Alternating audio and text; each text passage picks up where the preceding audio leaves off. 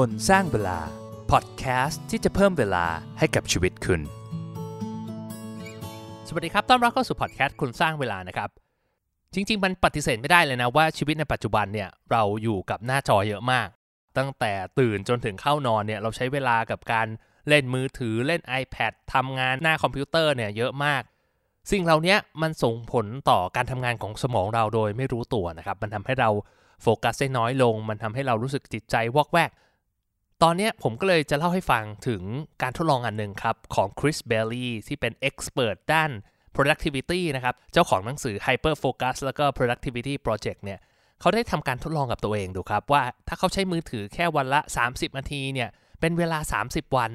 จะส่งผลยังไงบ้างต่อสมอง แล้วก็การใช้ชีวิตของเขานะครับ แล้วก็นอกจากนี้เนี่ยผมจะเล่าให้ฟังถึงเทคนิค แล้วก็ research ที่ Chris Bailey เนี่ยพูดถึงในการที่จะฝึกสมองยังไง ให้สามารถโฟกัสได้ดีขึ้น สามารถสร้างไอเดียใหม่ๆ ได้ แล้วก็วางแผนอนาคตได้ดีขึ้น รวมถึงตอนท้ายนะครับผมจะให้ทิปส์แล้วก็เคล็ดลับในการที่เราจะทำยังไงให้เราใช้สกรีนไทม์หรือว่าใช้เวลากับมือถือหน้าจอน้อยลง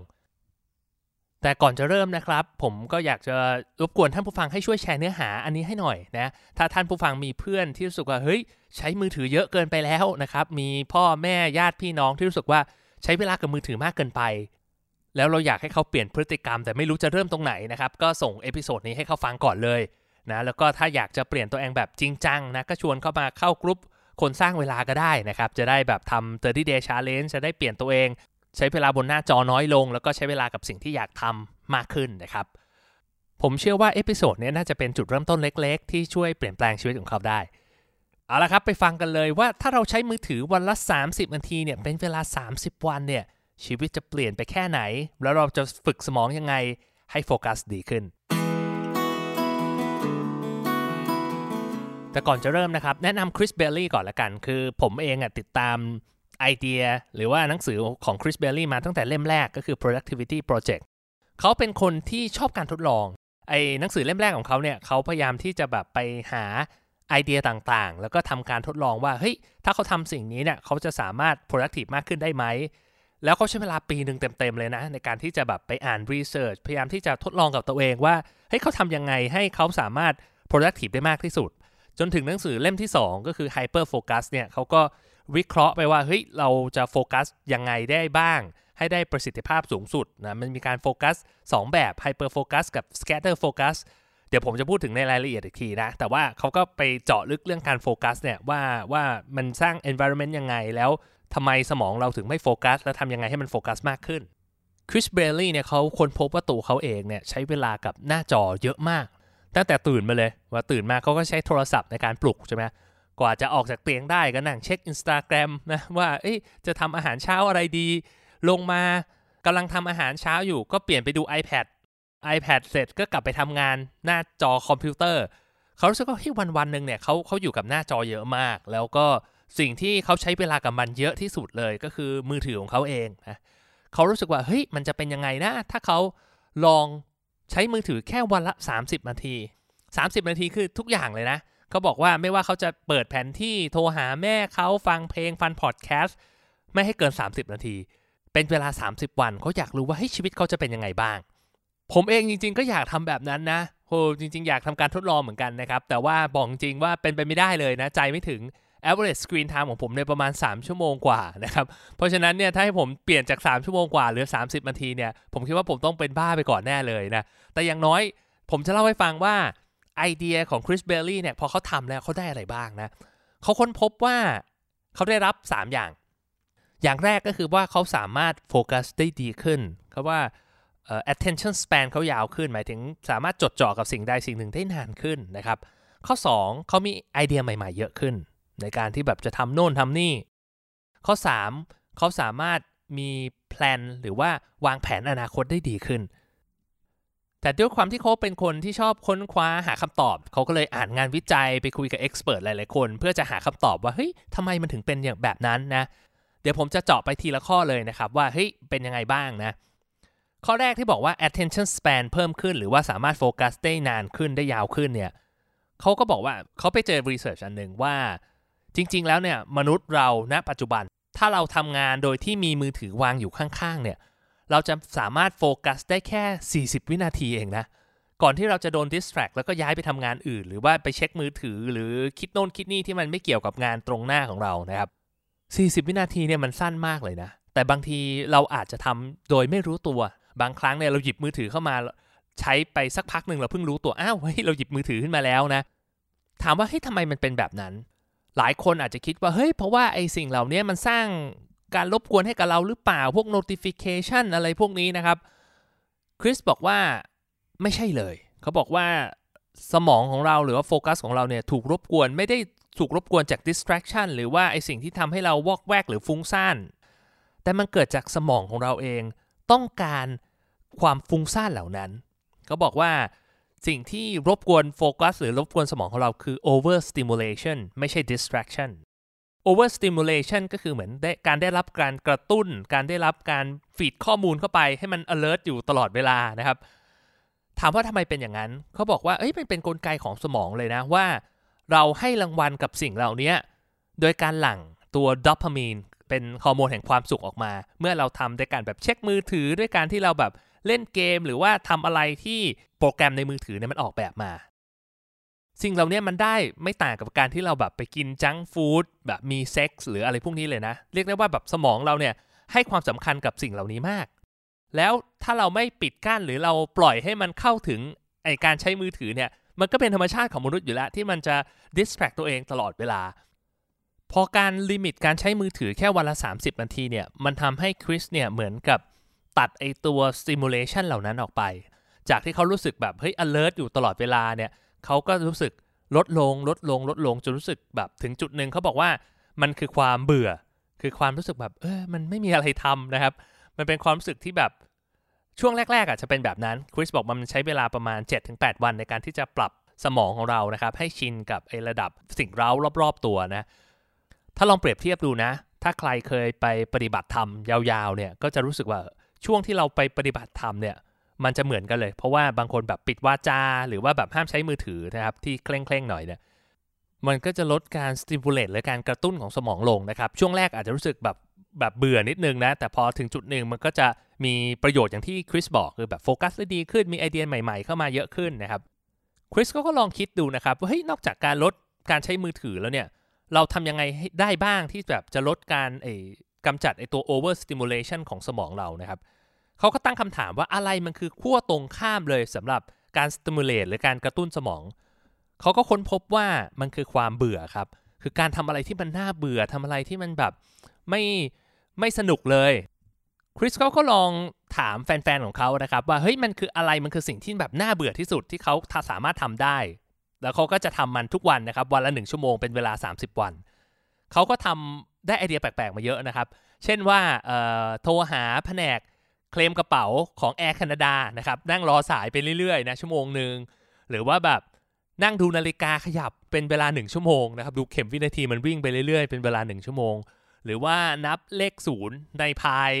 หรือว่าอ่าน term and condition ใน iTunes เวลาที่แบบเราคลิกโปรแกรม พวกนี้มันก็จะมี term and condition เป็นสัญญายาวๆ ก็เขาก็อ่านจนจบ แล้วสิ่งเหล่านี้แหละเขาบอกว่าเอฟเฟกที่มันได้เนี่ย ไม่ต่างอะไรกับการที่เขาจำกัดเวลาในการใช้มือถือเลย เขาบอกว่าในระหว่าง 30 วันเนี่ยเขาก็ยังแบบใช้มือถือปกตินะ แต่เขารู้สึกว่าพอร่างกายมันไม่สติมูลเลตมันรู้สึกเบื่อเนี่ย มันทำให้สมองของเขาเนี่ยไม่ไปวิ่งหาไอสิ่งรบกวนหรือว่า distraction เหล่านั้น สุดท้ายมันก็ทำให้เขาสามารถโฟกัสได้มากขึ้นย้อนกลับไปที่ผมบอกว่าประโยชน์ของการ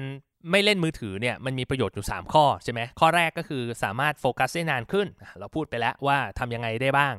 ส่วนข้อ 2 กับข้อ 3 ก็คือทำให้เรามีไอเดียใหม่ๆ มากขึ้น วางแผนในสิ่งต่างๆ ได้ดีขึ้น ผมพูดรวมกันไปเลยแล้วกันนะ เพราะว่ามันต้องอธิบายหลักการข้อหนึ่งคือ ในสมองของเรานะครับในหนังสือ Hyper Focus เนี่ยเขาบอกว่า เวลาเราจะโฟกัสสมองเราทำงานเนี่ยมันสามารถทำงานได้ 2 แบบ แบบแรกคือ Hyper Focus คือแบบ จดจ่อมีสมาธิกับงานที่เราทำอยู่ตรงหน้า ที่เขาบอกว่าเหมือนเป็น flow หรือว่าเป็นแบบเหมือน in the zone เนี่ยคืออยู่ในโซนโฟกัสกับงานปัจจุบัน อีกแบบหนึ่งเขาเรียกว่า scatter focus คือเป็นไอเดียที่เกิดจากการเราไม่ได้ตั้งใจจะคิดมันอะมาเป็นไอเดียที่เกิดจากการเราเดินเล่นเราไปนวดเท้าเรากำลังแบบ อาบน้ำอยู่ชิลๆแล้วอยู่ดีๆไอเดียมันก็บันเจิดนะครับเป็นการรวบรวมสิ่งต่างๆ มาประติดประต่อ แล้วก็สร้างเป็นไอเดียเป็นแบบยูเรกาโมเมนต์สำหรับเรานะครับ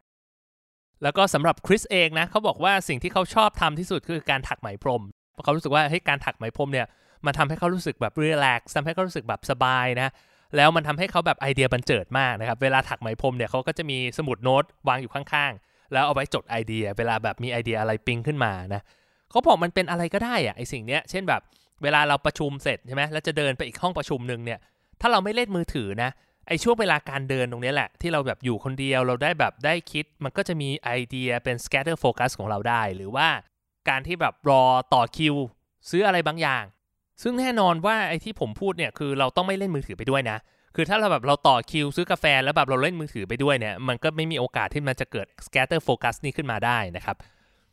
อีกอย่างหนึ่งก็แบบอาจจะที่ Chris บอกว่า work ก็คือการไปนวดเขาบอกว่าถ้าใครไปนวดแล้วแนะนำให้เอาไอ้สมุดโน้ตวางไว้ข้างๆนะครับเผื่อมันมีไอเดียบันเจิดเนี่ยเราจะได้แบบสามารถจดลงในสมุดโน้ตได้นะ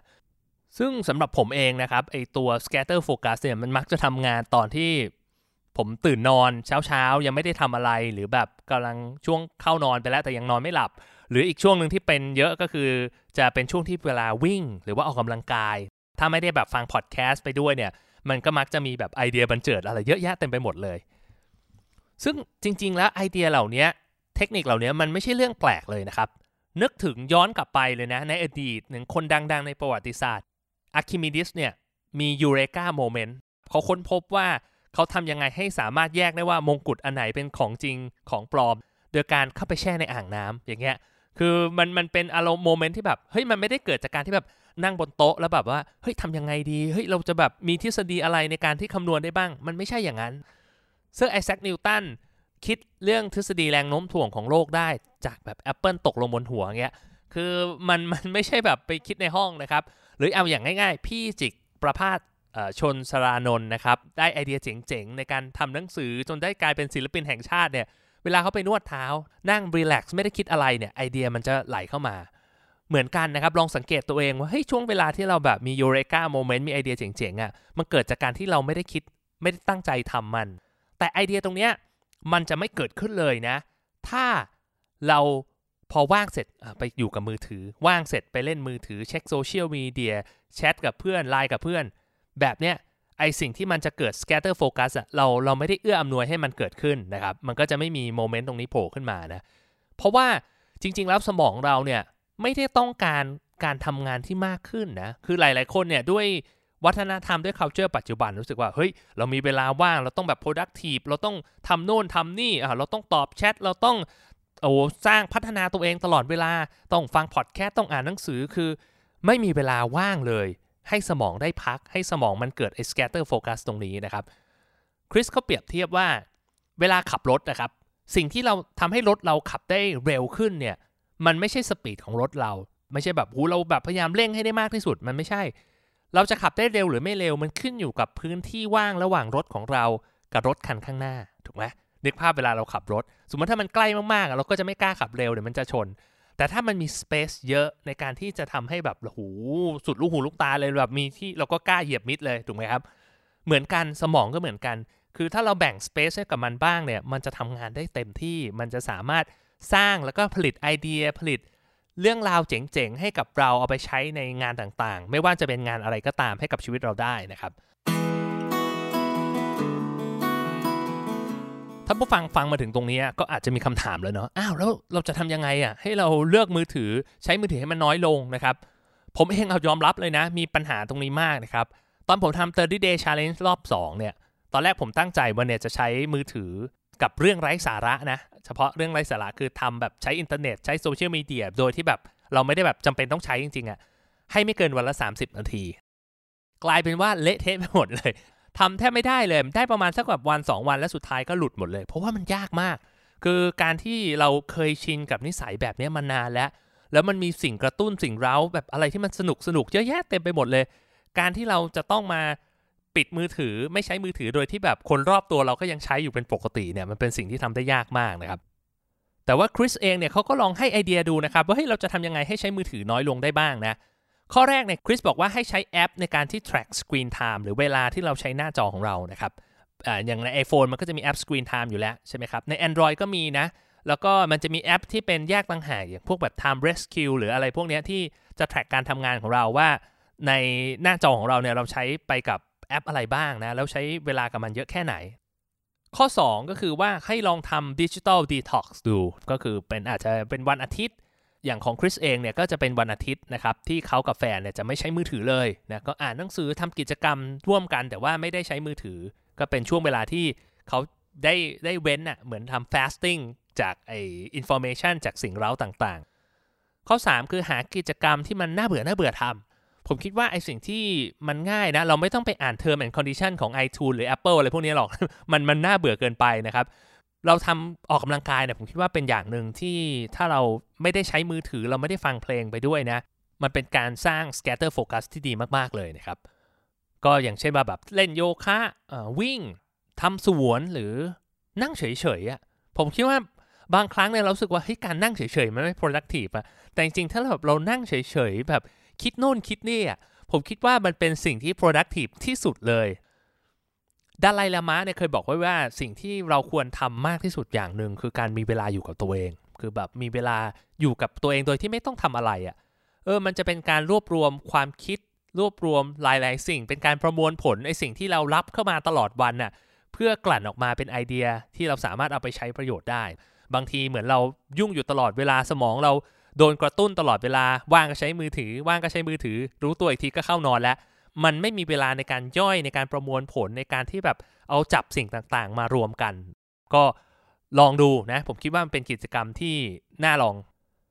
ข้อ 4 คือหาเวลาว่างบ้างนะครับ ไม่ใช่แบบยัดงานเข้าไปให้มันแน่นนะอันนี้ง่าย ๆ คือดูตารางสเกจดูของเราก็ได้นะคาล endar เราเนี่ยว่าเฮ้ยตั้งแต่เช้าจะหลดเย็นเนี่ยเรามีเวลาบล็อกไว้สำหรับเวลาว่าง ที่แบบนั่งเฉยๆไหมนะครับอาจจะแบบ 15 นาที 30 นาทีเนี่ยแค่นี้มันก็ช่วยได้นะครับ แล้วก็ข้อสุดท้ายนะครับเขาบอกว่าให้มี disconnecting ritual ก็คือเหมือนกับเป็นพิธีกรรมเป็นสเต็ปในการที่เราจะแบบปล่อยวางตัวเองจากไอ้ตัวมือถือเหล่านี้นะครับ เช่นแบบก่อนนอนอะเราก็เอามือถือไปเก็บชาร์จ ปิดเครื่องไว้ แล้วก็เอาเข้าเก๊ะหรืออะไรก็ได้ ให้แบบแบบเฮ้ยตอนนี้มันคือเวลาที่เราจะเลิกใช้มือถือแล้วนะเออมันก็จะช่วยให้เราแบ่งเวลาได้ชัดเจนมากขึ้น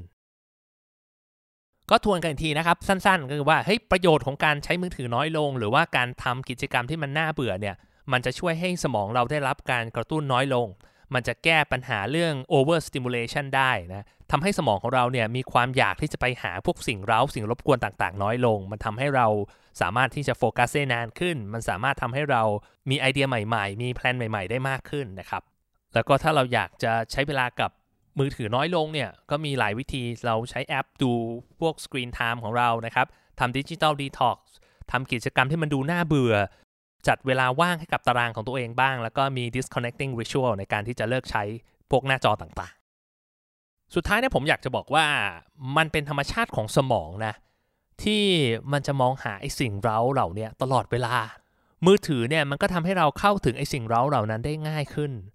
เปรียบได้มันเหมือนกับการเราเอาวางเนื้อ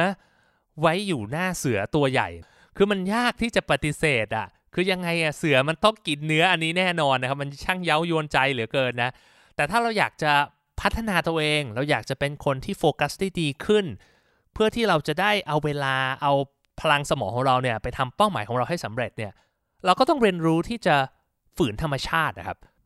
เราต้องเรียนรู้ให้สมองของเราเนี่ยรับสิ่งเร้าน้อยลงนะครับ ปล่อยให้มันเดินเล่นบ้างนะครับ ไม่ใช่แบบจ้องหน้าจออยู่ตลอดเวลานะครับ เราสร้างสเปซให้กับสมอง แล้วสุดท้ายในไอความว่างของสมองนี่แหละ มันจะเป็นพื้นที่ให้ไอเดียเจ๋งๆ แผนการดีๆ ได้งอกเงยออกมา ถ้าชอบเนื้อหาดีๆแบบนี้นะ คิดว่ามีประโยชน์นะครับ ก็อย่าลืมช่วยกันแชร์ให้กับเพื่อนให้กับคนรู้จักคนรู้ใจด้วยนะ เขาจะได้ใช้เวลากับหน้าจอน้อยลง แล้วก็มีเวลาให้กับสิ่งสำคัญในชีวิตมากขึ้น ก็ขอให้ใช้เวลาแต่ละวันให้คุ้มค่านะครับ ผมบอลคุณสร้างเวลา แล้วพบกันใหม่นะครับ สวัสดีครับ คนสร้างเวลา พอดแคสต์ที่จะเพิ่มเวลาให้กับชีวิตคุณ